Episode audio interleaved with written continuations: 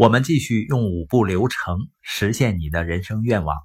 一个人把这五个步骤做得越来越好的过程，实际上就是成长和进化的过程。如果你最终能把这五件事情都做好，你肯定可以成功的。前面我们聊到了第一步，就是有明确的目标；第二步呢，找到阻碍你实现这些目标的问题，并且不容忍问题。今天我们看第三点。准确的诊断问题，找到问题的根源。你说第三点跟第二点是不是有些重复了呢？实际上不是的。第二点是要找出问题，第三点呢，要先把问题是什么弄明白，然后再决定怎么做。很多人一拍脑袋就确定一个严峻的问题，并提出解决方案，这是一种很常见的错误。所谓的战略思考，就是既需要诊断，也需要规划。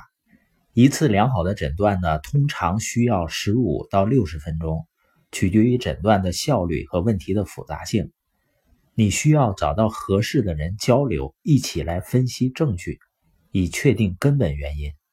先把问题是什么弄明白，再决定怎么做。为什么这么重要呢？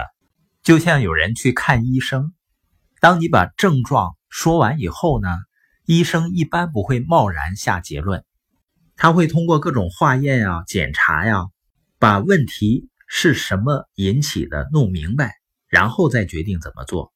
当然，也有那种诊断失误的例子啊，把良性的疾病当成恶性的疾病去治疗，结果呢越治越坏。这就是问题是什么没弄明白，就直接解决啊，会出大问题的。那关于阻碍目标实现的问题也是一样，一定是诊断清楚了，然后再去解决。关于诊断问题、找到问题的根源的第二点呢，区分直接原因和根本原因。直接原因呢，通常是导致问题的发生或者没有发生，所以呢，直接原因通常是用动词来描述。比如说，我因为没有通知呢，一位伙伴错失了一次重要的会议。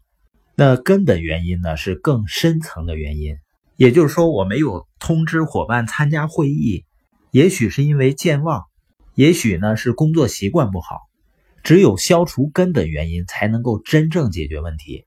所以呢，我们要区分症状和疾病本身。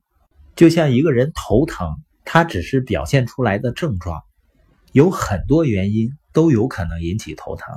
也就是说呢，你要找到问题的根源。关于诊断问题、找到问题的根源的第三点呢，就是要了解人性，要对别人，包括自己有客观的评估，并不容易的。因为人最难以识别并且承认的是自身的错误和弱点，有的时候呢，是因为没有自知之明，但是更常见的原因是什么？就是自尊心起到阻碍的作用。另外呢，你周围的人可能不想伤了你。也不愿意指出你的错误和缺点，所以我们都应该克服面子问题，真正找到阻碍目标实现的问题是什么。那些最大限度的发挥自身潜力的人和其他普通人最大的区别是什么呢？他们愿意客观看待自身和其他人，并知道阻碍他们实现目标的根本原因是什么。